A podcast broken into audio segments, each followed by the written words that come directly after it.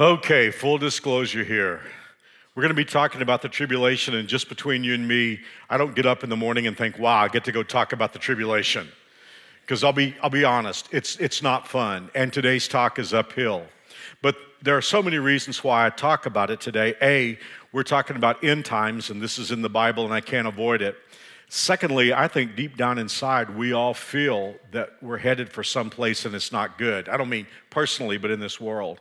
And if we don't talk about it, if we don't deal with the elephant in the room, then we could even be led to question, is the world going to rock on in the pain that we feel forever? Are we always going to have the injustice? Are we always going to have the racism? Are we always going to have the abuse? I mean, we talked about this earlier. We've lived in a culture for about the last 25 years where there's more and more discussion of what's politically correct and politically incorrect, and yet there's more hate being spoken today than ever before. And we look at this world and we think, is it going to go on forever? So for that and other reasons, it's important for us today to take an honest look at the 7-year period of time that the Bible calls the tribulation. We talked about this last week. Jesus' evaluation of it is in the Gospel of Matthew, where he said three things about the 7-year period of time yet to come. He said, then there will be great distress, unequaled from the beginning of the world until now. Well, I'm a history buff, and I've studied a lot of the things that have happened, the wars, the famines, the crises, the plagues, and so on and so forth, bad things that have happened to our world. A lot of bad stuff has happened. Bad stuff has happened that has killed great numbers of people. So it catches my attention when Jesus said, when the tribulation comes, it will be a time unequaled from the beginning of time until now. Then, second thing he said, it would never be equaled again. And thirdly, he said if the days had not been cut short, in other words, if it wasn't relegated to a 7-year period of time, no one would survive. So I think it's important for us to pull back and look at that period of time and ask some questions. When I was a kid growing up, and I heard my dad speak about this, especially as he would preach through Revelation, the most chilling statement about the tribulation is in Revelation 9:6. It said, in those days, people will seek death, but will not find it. They will long to die, but death will flee from them. Well, I think in these times in which we're living right now, right probably before the tribulation period, the expression that I always use is that we feel the chill winds coming off this tribulation period. And what I'm noticing happen in our culture today, there's a growing sense of hopelessness, and suicide is almost pandemic. And it breaks my heart every time I hear about something like that. And yet the Bible tells us that during the tribulation, and I don't know that I can explain it, I don't even fully understand it, but the Bible does indicate that in the tribulation period, there will be people who try to take their lives and won't be able to do so. So it is a horrific period of time.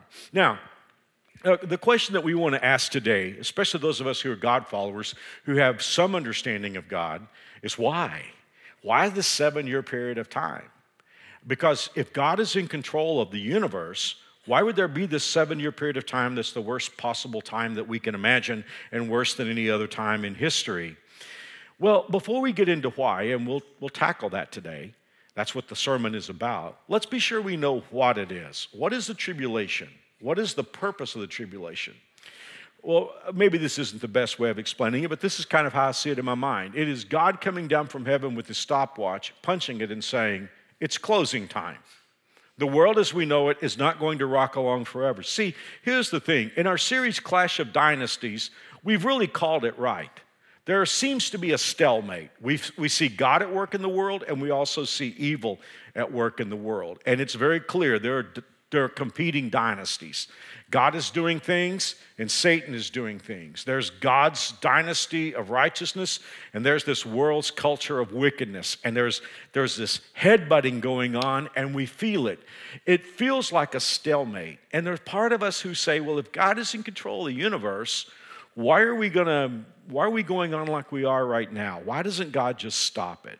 You know, I know the answer to that theologically, and we'll give it to you in just a moment, but there's a part of me that, at least viscerally, I feel like asking that question sometimes. When I see hate, when I see injustice, when I see abuse, when I see racism, when I see greed, when I just see how that the power centers of this world abuse and take advantage of others, even though I know theologically why God doesn't stop it, there's a part of me that just cries out, God, why don't you just end this thing?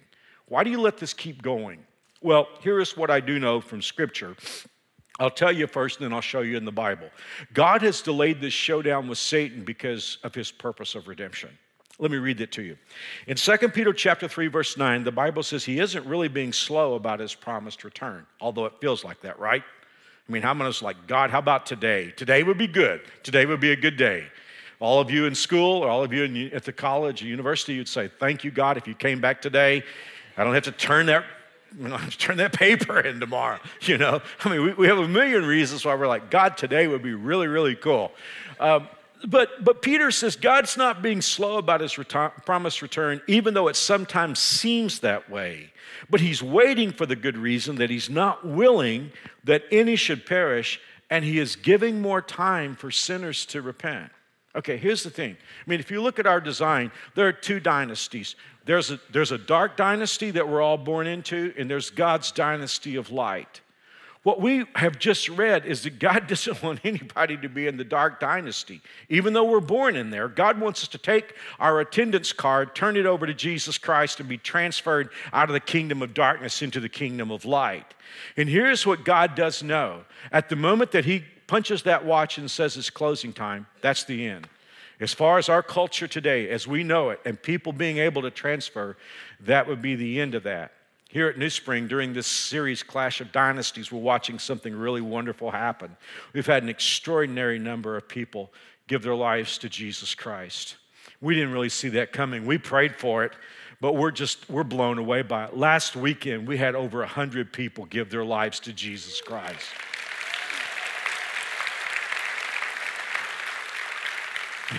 Now, just in the essence of full disclosure, I would have loved it fine if Jesus came back 6 weeks ago. But what if he had? What if he had? There are people in the kingdom of light who wouldn't have been there. So do you understand what I'm getting at? I mean, we want God to shut this thing down. We want God to say, that's it. That's the end of injustice. That's the end of racism. That's the end of hate. That's the end of immorality. That's the end of adultery. That's the end of people lying and cheating one another. We want that to happen, yet God is saying, I'm going to let this clash of dynasties go on a little longer because there are just more people I want to pull out of the kingdom of darkness into the kingdom of light. But there's no getting around it, is there? We feel that strange tension, don't we? It's a uncomfortable, awkward tension. And here's the reason why it's so awkward. And I think I would have a pretty easy time proving this to you, and I won't spend a whole lot of time. Perhaps we will someday.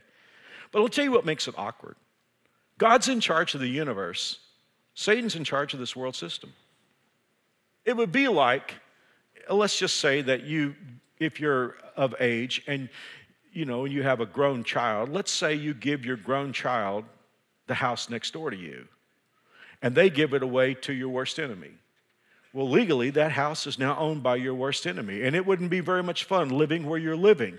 And even though it was you who gave the house to your child, you can't get away from the fact that there's a legal reason why your worst enemy is living next door. Well, when Adam and Eve were created by God, Adam and Eve surrendered kingdom authority of this world over to Satan, and from that time on, we live in this awkward scenario in which God is in charge of the universe, but Satan is in charge of this world system. And right now, we feel that tension. But here's where the tribulation comes in. It is God saying that he's not going to let it go on forever. And not only is God going to individually redeem people like you and me, and this is a beautiful thing. If you love the planet today, celebrate this. God is going to redeem the planet. God is going to pull this planet back to his management. Two or three nights ago, the thermostat on my HVAC system at my house, it went crazy. I just couldn't get the thermostat to hold on the setting. You know what I did? It is the same thing you did. I got my iPhone and I Googled my thermostat, and I learned how to return it back to manufacturer settings. Now, that's the cool thing. The tribulation is all about God taking our planet and returning it back to manufacturer settings where there won't be the awfulness of the culture that is managed by Satan today. God's going to finish this up. And here's the thing. If you in this world, especially many of you are Christ followers, if you feel it getting worse today, there's a good reason for that. This conflict, this clash of dynasties is intensifying because Satan, although he cannot control the future, he knows God well enough to know that God doesn't lie. And Satan, Hey, he can read Revelation just like you and I can. He can read the prophetic books, and here's what the Bible says about him. And if you feel his force is getting stronger and more intense in our world today, check this out. Revelation 12, verse 12, "But woe to the earth and sea, because the devil has gone down to you. He is filled with fury," heads up, "because he knows his time is short." Hey, that's why the intensity is building right now. Satan knows he's running out of time. God's getting out his watch. He's about ready to come down and say, "Ladies and gentlemen, it's closing time." And Satan knows it, and we feel that in our world today. Now, if you want to find the tribulation in the Bible, it's in a lot of places, but if you want to find a lot of ink devoted to it, you'll find it in Revelation chapter 6 through 19. And there's some awful stuff, and I'm not going to spend a lot of time there today.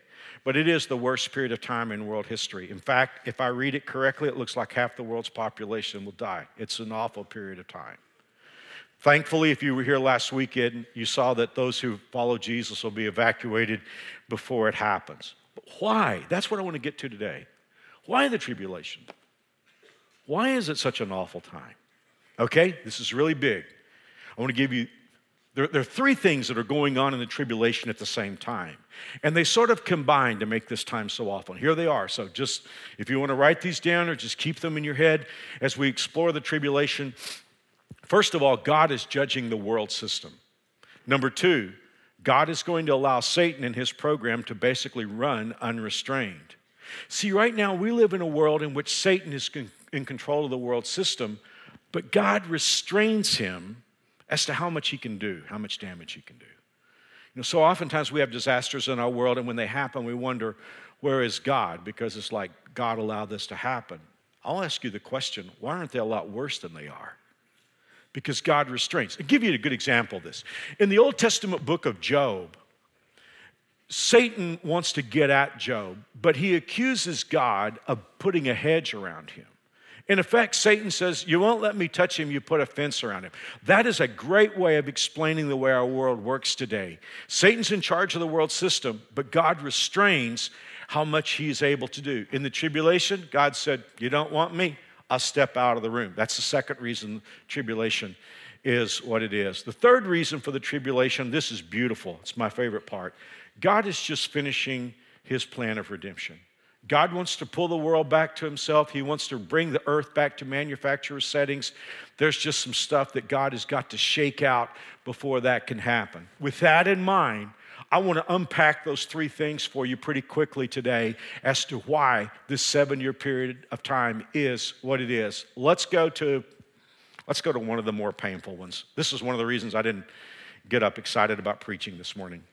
Because who enjoys talking about God judging the world system? But it's got to happen. When you look at this world, the thing about it that you always notice is whenever there's a power base formed, I hate to say it this bluntly, it's basically evil. I mean, that's just human nature. It is flawed, broken human nature. There are individuals that love God. There are individuals that want to do something good. But what happens at the moment it becomes systematized? It usually turns dark. Hey, how do you feel about politics today? Would you say that that's pretty much God's will being done in the earth? I don't think so. What about education? What about entertainment? I got one for you. What about religion? I mean, I live in a world of churches and church leaders, but I will tell you this, pretty much anytime religion becomes systematized, there's a system that's dark, and you start pulling back the covers, and there's some pretty ugly junk. Can I get a witness on that? That's the thing. That's just the way the world works. Whenever there's a system, it tends to be against God. In fact, you can pull back from all of those systems and make it a collective, if you wished, and you have what the Bible calls the world. If you study the Bible through the years, and many of you have, you notice that from time to time, God talks about the world in a negative context, as though it's the enemy of God. I'll give you an example. We covered this one back in the Jesus life. In the book of 1 John, God says, don't love the world, and don't love the things in the world. And he goes on to say, if anybody loves the world, the love of the Father is not in that person. Now, I think you and I know he's not talking about the planet. I mean, substitute the word planet, makes no sense. If God said, don't love the planet, don't love the things in the planet, if anybody loves the planet, the love of God is not in it. That doesn't make any sense at all. We should love the planet. God has left us here to manage it. He's not talking about the planet. And he's also not talking about the people in the world, because here's the thing, if you substitute people for world there, it makes no sense. If God said, don't love the people in the world, if anybody loves the people in the world, the love of God is not in him. That's not what he's talking about. We're told to love each other. When God says, don't love the world, and that you come across all those expressions in the Bible that talk about the world, what God is talking about is a system. It is the system that drives the world. It is the system that is greedy. It is the system that is godless. It is the system that wants to deny God the glory and the worship that he deserves. And as I've already pointed out, that system is in every entity of life, including religion. It is the system. It is a broken system that is managed and controlled by Satan and his demons. There's so many places that I could take you to in the Bible that would unpack it for you, but I want to take you to Psalm 2 real quickly. The book of Psalms is a really cool book. It's a song book, and there are 150 Psalms in the Bible. But a good chunk of the Psalms are what we call messianic Psalms, which means these are Psalms that prophesy the coming of the Messiah. Psalm 23 is one of those. One of the strongest Psalms, messianic Psalms, in fact, my personal favorite is Psalm 2. And in Psalm 2, the psalmist is writing about the coming of Messiah. The weird thing about this, and we're going to see this in just a moment, the psalmist is writing about Jesus like he's already here. But what he is going to do is he's going to talk about how all these systems react to God. Let's read this and watch it. In Psalm 2, verse 1, what fools the nations are to rage against the Lord. How strange that men should try to outwit God. For a summit conference of the nations has been called to plot against the Lord, that's Jehovah God, Father God, and his Messiah, Christ, that's Jesus. Look at verse 3. Come, let us break his chains, they say, and free ourselves from all this slavery to God. In other words, God is not a useful hypothesis for us. We don't want to imagine him. We don't want to think about him. And most of all, we don't want to hear about junk like the Ten Commandments and junk that tells me that I shouldn't do what this culture says, what this system says is okay to do. And basically, what the psalmist imagines is all the powers, all the systems of the world are basically coming together to say, let's flip God off with both hands and tell him we don't want to hear what he has to say. Well, that's what's going on today, isn't it? I mean, for sure. And as I said, and I just want to stress this, it's not just going on in the, the anti-God segments. It's actually going on in so-called Christianity today. I mean, I'm so sick and tired of reading Christian writers who basically are disregarding what the Bible has to say and inventing whole new kinds of belief systems in order to be socially palatable to our culture today, the world that God is ultimately going to deal with. So how is God feeling about that? We live in a time where the laws of morality are being rewritten. The laws of marriage are being rewritten. The laws of success, the laws of personal freedom are being rewritten. Is God up in heaven shrugging his shoulders and wringing his hands? No. Psalm 2, verse 4, but God in heaven merely laughs. He's amused by their puny plans. But here is the thing. And this is so important that we grasp this. The world system, not the planet, not the people in the planet, the system is Satan's dynasty. It is what is in this clash. There is God's program and there is this world system. I want to read to you a verse in which this is Jesus talking, and he's talking about the world. Read it with me. He said in John 15:18, this is the night of his arrest before his crucifixion, if the world hates you, keep in mind that it hated me first. If you belong to the world, it would love you as its own. As it is, you do not belong to the world, but I've chosen you out of the world. That is why the world hates you. With everything that we've talked about right now, I think you understand that I can legitimately change or substitute the word system for world. Let's read it that way. Jesus would have said, if the system hates you, keep in mind that it hated me first. If you belong to the system, it would love you as its own. as it is. You do not belong to the system, but I've chosen you out of the system. That is why the system hates you. I don't know about you, but I feel like I don't fit very well in the culture that is out there. But I'm totally cool with that because Jesus said he called me out of the system. If I belonged to the system, I would be cool with everything and everybody would be cool with me. How do you feel about that?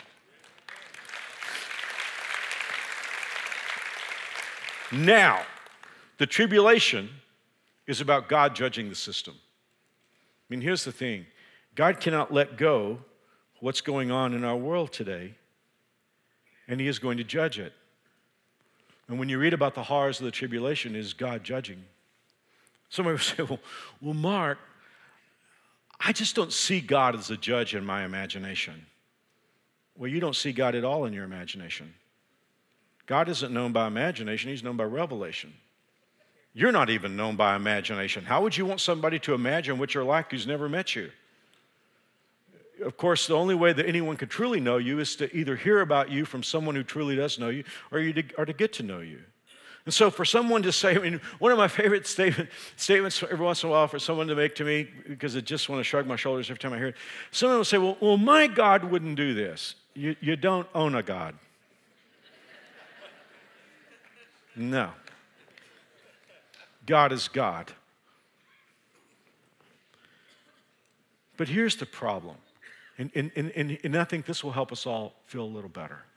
One of the reasons that we have a hard time imagining God as a judge is because we live in what many theologians call the age of grace.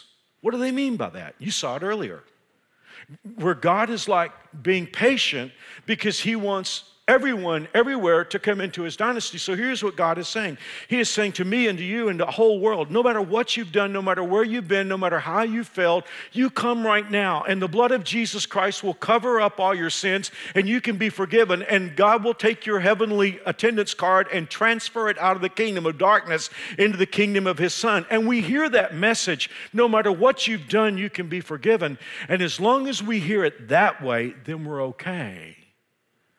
But something really quirky happens when the culture as we know it hears this message of God is willing to forgive anything, and they take it to a toxic place, which is to suggest that anything you want to do is okay. That is cosmically fatal. Cosmically fatal. To take the idea of God's loving, forgiving grace and to extrapolate that concept to the idea that God doesn't care, you can do anything you want to do, and God is the pillboy doughboy in the sky. That is cosmically, eternally fatal. And that's what we have going on in our world today. Folks, God is a judge. I mean, it's very clear from Scripture. When Adam and Eve sinned, he judged them. They were expelled from the garden. We talked about the times of Noah. God judged those antediluvian times with the flood. We talked about Sodom and Gomorrah, their wickedness, and God judged those cities. Last summer in our series, Kings and Queens, God said over and over to Israel, if they did not turn from their idols, he would allow them to be gone, taken into captivity, and he judged them. The greatest judgment of God is on a Roman cross, where God judged his own son for your sin. You want to see the judgment of God? Then you look at the nail prints in Jesus' hands. You want to see the judgment of God? Look at the crown of thorns that were beaten into his scalp. Do you want to see the judgment of God? Look at the gobs of spit that were ejected in Jesus' face. If you want to see the judgment of God, you see the Savior, his own son, hanging on a cross for 6 hours, suspended there, because your sin and my sin deserved eternal judgment, and in the justice of God, somebody had to pay, and God put his son on the cross. Every once in a while, people will say, well, the Romans crucified Jesus. They did, the action. Someone will blame the Jews for killing Jesus, but the Bible tells us it was God who put him there, and he was there because of your sin and my sin. Don't say the Romans did it. Don't say the Jews did it. He is there for our sin. One of my favorite stories is a preacher told about having a dream, and in his dream he saw a Roman soldier nailing the nails into Jesus' hands, and he said he was so moved by that in his dream he reached out to take that Roman soldier's hand and pull it back as the hammer was suspended, and he said, as the Roman soldier turned to look at me, it was my face.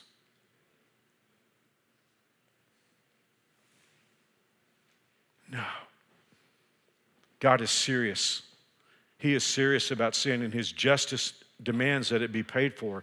And he judged our sins in Christ. You know, through the years, I've had good people have a hard time sorting out how a God of love could allow people to go to hell. My favorite statement on that is by the great intellectual C.S. Lewis. He said this, "There are two kinds of people in the end, those who say to God, 'Thy will be done,' and those to whom God says, 'Thy will be done.' All that are in hell choose it." Can I read that one more time? There are two kinds of people in the end. There are those who say to God, "Your will be done." Hey, if you've accepted Jesus as Lord and Savior, that's you. You said to God, "I want your will to be done in my life." And then he said, those to whom God says, "Your will be done. You don't want me. You don't want truth. You'd rather have a lie than truth. You'd rather have foolishness than wisdom. You'd rather have this world than Jesus." God says, "Your will be done. All that are in hell, choose it." Now today, I want to just be very honest with you and very forthright, because here's what's going on in our world today. We have a system that's becoming intensely more and more ungodly. And you see God at work. I really do believe this is a moment for us to ask ourselves, which dynasty do we want to be part of? Because I'll tell you what's troubling me. I see this world system getting more and more against God, and I see people who claim to be Christians living out their lives and thinking like the world system and yet pretending to be part of God's dynasty. And we've seen enough already to know today that God is into choice. God is into you and me making a choice. So what I want to do right now is I want to take you to, as far as I know, the best chapter in the Bible to explain the world system. And not only does it explain the world system, it explains why we are where we are today. The most brilliant person I've ever known in my life, he's in heaven today. Longtime New Springer, he was one of our deacons. He was also the longest serving judge in Sedgwick County. And before he was on the bench, he had actually been a lawyer for the state of Kansas and had tried some huge cases through the years. He and I would just get in his truck and drive. We used to both take Thursday off, and he would always want to show me some little Kansas town. And he would always take me out and introduce me to a judge there, and we'd always have lunch, and he would tell me the stories of this particular town. And in the truck on the way out, he would tell me about trying this case or trying that case. And I mean, he would just keep me spellbound. Brilliant, brilliant man. His name was Paul Clark. And I remember years ago at the old location, I was speaking on Romans chapter 1, and this man who had seen so much of the world, I mean, my goodness, even when he was on the bench here in Kansas, a lot of times when there were really high-profile, dicey cases, they were assigned to his court. I remember we had a quadruple murder case here in the year 2000, and I'll never forget, I got a phone call from Paul, and he said, "Pray for me, Pastor, they're going to assign this to my court." Well, I had just gotten through speaking on this chapter, and I'll never forget as this brilliant man walked forward, and he met me, and he clasped my hand, and he said, "Pastor, I finally understand the world. I want to take you to the chapter that Paul said after hearing, 'I finally understand the world.'" You ready? Because we're asking the question, why is God going to judge the world? And in Romans, and we're going to need to read a little while, because I want you to feel this. I want you to own it personally, not just hear Mark say it. I want you to own this personally. And it's so critical given the times that we listen to. Okay, ready? Or that we live in, rather. Romans chapter 1, verse 18. "The wrath of God is being revealed from heaven against two things." God's mad about two things. What's he mad about? Verse 18. "Godlessness and wickedness of men who suppress the truth." What is godlessness? It's basically just living as though God doesn't exist. It's not saying God doesn't exist. It's living as though he doesn't exist. In other words, my life is all about me and what I want, and I make up the rules, and I want to do what I want to do. I'm doing it my way. That's what God's upset about, because he intended for us to live listening to him. Then the second thing is wickedness. That is sin. That is just ugly bad, sinful choices. So God is upset about godlessness and wickedness, and in that culture, people who suppress the truth. Whoa, we're living in that time right now. Have you ever noticed it's politically incorrect to say anything God says is wrong is wrong? Because if you say that something God says is wrong, next thing you know, that's hate speech. But it's not hate speech, is it? It's just that in this world system that God is ultimately going to have to judge, the system suppresses truth. Let me read that one more time. The wrath of God is being revealed from heaven against all the godlessness and wickedness of men who suppress the truth by their wickedness. I mean, my goodness, we're living in that world today where if a student wants to pray after they have earned the rank of valedictorian, how dare they pray in a spot that they've earned academically because wicked men suppress the truth. I mean, God called this thing thousands of years ago. It's not new. Since what may be known about God is plain to them, because God has made it plain to them. For since the creation of the world, God's invisible qualities, his eternal power and divine nature, have been clearly seen, being understood from what has been made, so that men are without excuse. I have good friends who are non-theists, and they'll tell me something like this. They'll say, Mark, if God ever proves himself to me, I guess I'd have to believe in God. Now, God just doesn't feel that way. Let me tell you how God feels. You ever see a Kansas sunset? You ever see the Rocky Mountains? You ever hear a newborn baby cry? You ever take biology and look under a microscope? You ever look into a telescope and see the myriad stars that we know are just a minuscule fraction of all that exists? Have you ever felt the love of a woman or a man? See, the way God looks at it is we don't have any excuse. He has shown us the essence of who he is by what he's created. And he goes on to say, for although they knew God, they neither glorified him as God nor gave thanks to him, but their thinking became futile. In other words, even though they were thinking, they couldn't make sense of it anymore. And their foolish hearts were darkened. One of my favorite lines in the Bible. Although they claimed to be wise, they became fools. I love to read the Bible in New Testament in Greek, which is language is written in. And the word wise there is the Greek word sophos, S-O-P-H-O-S in English characters. You know what word we get from sophos? Well, sophisticated is one of the derivatives. So God is saying, professing themselves to be sophisticated. Hey, I was born at night, but not last night. If I was bringing this message at Harvard University, I know they would say, Mark's not very sophisticated. They'd probably be right about that. But it's like, here's the thing. If we were talking about God in a lot of places in our world system today, they would roll their eyes and shrug their shoulders at us. Because they profess themselves to be sophos, sophisticated. But look at the rest of the statement. Professing themselves to be wise, they became fools. Greek word moros. You want to take a crack at the word? We get from that. This is God's evaluation of our world system. It's like, oh, we're sophisticated. God's like, no, you're morons.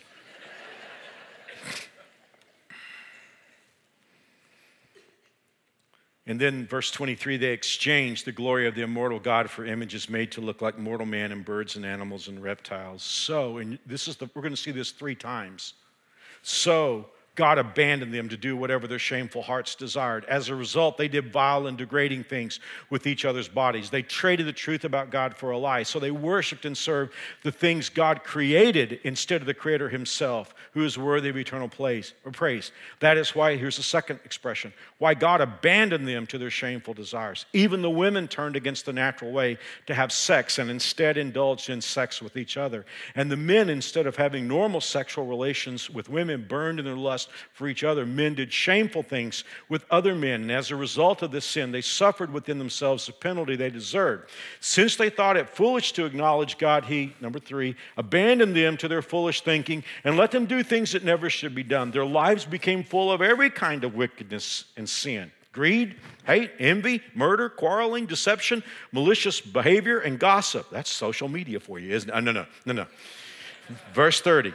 They are backstabbers, haters of God, insolent, proud, boastful. They invent new ways of sinning, and they disobey their parents. They refuse to understand, break their promises, are heartless, and have no mercy. They know God's justice requires that those who do these things deserve to die, yet they do them anyway. Worse yet, they encourage others to do them too.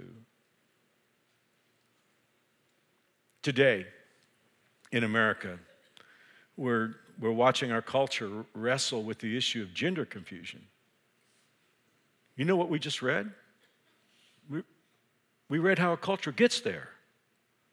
See, that's the thing. We look at that as though it's a subject within itself, and it's like, how do we resolve this? And to be honest with you, I mean, it will take God to shake this out, because many of the people who are wrestling with gender confusion are victims of the culture. But what the Bible does tell us is the way a culture gets here, where we can't resolve these issues, is because somewhere back up the line, we flipped God off with both hands, and we said, we don't want you, and we lost the designer. And when you lose the designer, you lose the design, and when you lose the design, you lose functionality. And good morning, America, that's where we are today.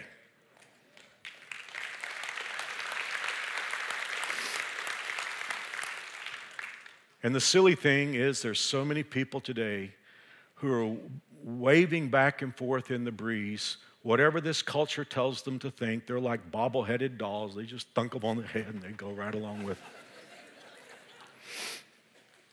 Man, guys, we're in a clash of dynasties. Better know who God is. Better know which side you're on.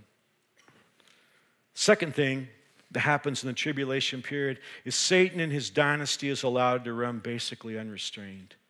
This is a challenge for me. If God is in control of the universe, why does he allow Satan to basically run unrestrained for 7 years? Well, let me ask you this. Isn't it true that sometimes the thing you can do that will cause a rebellious person to come face to face with what they're doing is just to allow them to do what they think they want to do? And God is saying to this culture that we live in right now that is so godless, God is like, you want me to step out of the room? I'll just step out of the room and let you experience whatever you want to experience. And that's why the tribulation partially is so bad. I'm so glad this ends with good news, because we said at the beginning of this talk that this world system has turned against God from the very beginning. And God not only wants to bring you and me into his family, he wants to redeem the earth. He wants to bring the earth back to manufacturer settings. So who's going to be able to do that? If you have your Bible right now, I'm going to ask you to look at Revelation chapter 5. See, the thing about the tribulation is Satan is looking at it like his all-out, final all-out rebellion against God. Jesus is looking at it like, I'm going to get the world back. So I want you to see how that works out. If you have Revelation chapter 5, remember last week that I said the tribulation period is found in the book of Revelation, chapters 4 and 5 of Revelation are what's going on in heaven during the 7 years, and chapters 6 through 19 are what's going on in the earth. With that in mind, I just called you to chapter 5. What do we expect to find? We're going to see a scene in heaven, and it happens while the tribulation is going on the earth. And what's going to go on in heaven is going to give us insight to help us understand what's going on the earth. You ready? Here we go. We're in Revelation chapter 5. John writes, and I saw a strong angel who shouted with a loud voice. Oh, excuse me, I need to go back and read verse 1. Let's go back to verse 1. Then I saw a scroll in the right hand of the one who was sitting on the throne. There was writing on the inside and outside of the scroll, and it was sealed with 7 seals. Now, that doesn't mean a thing to you and me, but to Jewish people in the first century, they knew exactly what this was. I mean, this was not a mystery book. This was not this was not a finance report. When they heard it was a scroll that was written on both sides and sealed, they knew exactly what it was. This was a deed. And on top of that, it was a certain kind of deed. It was a deed to property that had been lost. See, in the Jewish mind, their God was sacred, their families were sacred, their nation was sacred. But right after that was their land.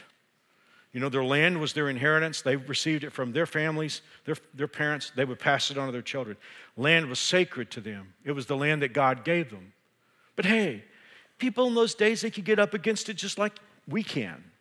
And so what they would do is they would start selling possessions to try to, make ends meet. But then if that didn't work, ultimately they could get to the place where they would have to do the unthinkable. They would sell their land. Now here's how it would go down. They would go down to what we would call the city hall, and there would be the buyer and the seller. And at the city hall, they would take a scroll, and there would be writing on both sides. On the inside of the scroll would be the awful story of how the land got lost. When it was sealed up, I find it significant that that was always the side that was sealed, because that would always be a painful story. And there was no reason for nosy people to go down to the courthouse to find out what kind of bad things happened to a family that would cause them to lose their land. But on the back side of the scroll would be what it would take to get it back. And we know from the book of Ruth, I've covered that in another series, from the book of Ruth, that what it would take is it would take someone who was a relative. In fact, the word was kinsman. It would take a relative, because after all, God wanted that land to get back into that family. And the closer the relative, the higher likelihood of that person redeeming. But that person would also not only have to be a relative, he would have to be financially able and qualified and wish to redeem it. So here's John.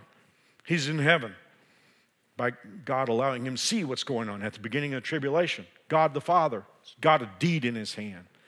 On one side, the terms of what was lost. On the other side, what it would take to redeem it. John knows exactly what he's watching.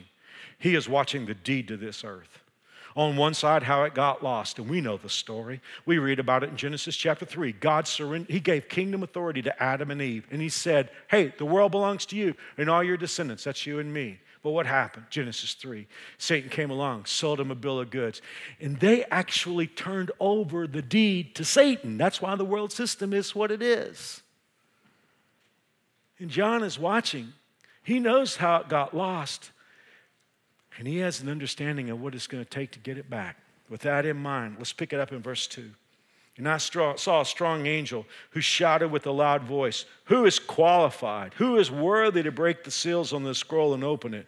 But no one in heaven, that's interesting, no one in heaven or on earth, we might suspect that, no one in heaven or on earth or under the earth was able to open the scroll and read it. And we're not surprised. Verse 4, John said, I began to weep bitterly because no one was found worthy to open the scroll. Well, wait a second. No one can open the scroll? How about God himself? Do you realize that not even God himself can redeem this world? He's not. The only thing God can do is destroy us. God is a God of justice, and consequently, if God was going to perform an action on this world, his only choice would be to judge it and destroy it. So God can't redeem it. And then the angels can't redeem it because they're not kinsmen, they're not relatives. And the problem with all the human race is we're all flawed and broken, aren't we? And why does John cry? Oh, this is so important to us today. I think we'll feel this at the moment we hear it. John knows if nobody is worthy to open the scroll, it will just rock on forever like it is right now. And hate will always be here, and injustice, and racism, and greed, and abuse. The world will just rock on with Satan running his system and God restraining it. No wonder John cried. I always think about Job whenever I read this. When Job was going through so much grief, he couldn't get a hold of God. And he said something in Job 9, verse 32. He speaks about God. He said, he's not a man like me that I might answer him, that we might confront each other in court. If only there were someone to arbitrate between us, to lay his hand upon us both. Job's like, I'm not God and I can't get to God. I just wish there was somebody who was human enough to put one hand on my shoulder and God enough to put his other hand on God's shoulder and bring us together. That is what John is looking for. He needs somebody who can go between, who is God enough to redeem this earth and yet human enough that as our kinsman redeemer, he could reach out with the other hand and bring us together. Read with me. Revelation 5:5. But one of the 24 elders said to me, stop weeping. Look, the Lion of the tribe of Judah, the heir to David's throne, has won already the victory. He is worthy to open the scroll and to break the seals. Only Jesus is qualified. He earned it when he came into our world. That's what Christmas is about. He earned it when he died on the cross and rose from the grave. That's what Easter is about. And today he is King of Kings and Lord of Lords, and he is waiting for the time when God says, that's it, that's the last person who's going to come into the family, and then he's going to break that seal, and when that happens, the tribulation will begin, but when all the smoke is cleared, this planet will be returned to manufacturer's settings, and never again will it know pain, never again will it know rape, never again will it know abuse, never again will it know racism, never again will it know theft or greed or any other kind of thing. The world will be the way it was meant to be when we were made in the first place, and Jesus will rule and reign, and I'll tell you, I'm looking forward to being there. That I can't wait for.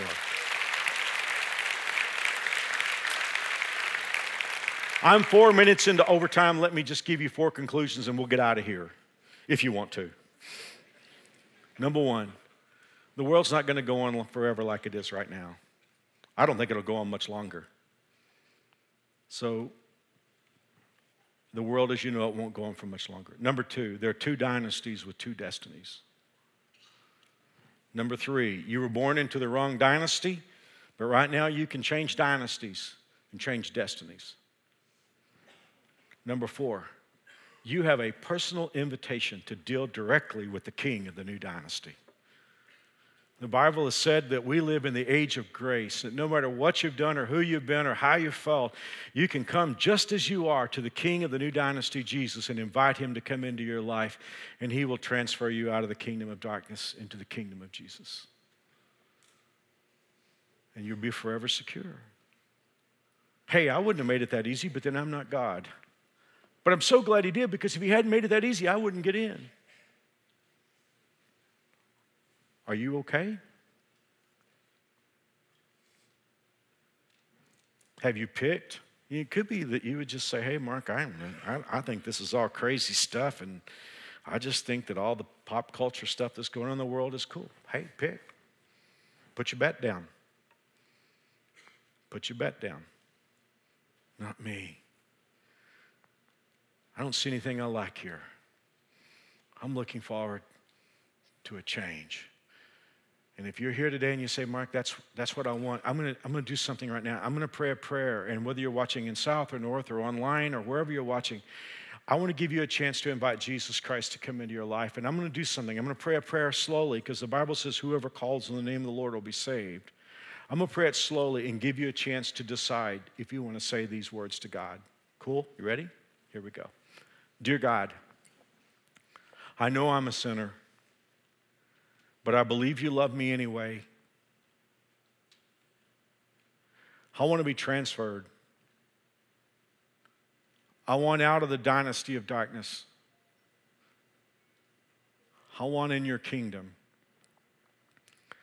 I believe Jesus died for my sins. I believe he arose from the grave. And I believe he is the coming king. Please forgive me. Make me your child. In Jesus' name, amen. Hey, right before you leave, I have a gift box that I put together for you. It's got a Bible just like I preach from. It's also got a book I wrote that'll answer a lot of questions and some enormously cool stuff. It is free. No strings attached. Nobody will hassle you. If you just prayed to receive Christ, I want you to leave here with it today. Go to any info center and say, I prayed with Mark, and they'll give it to you. See you next weekend. God bless.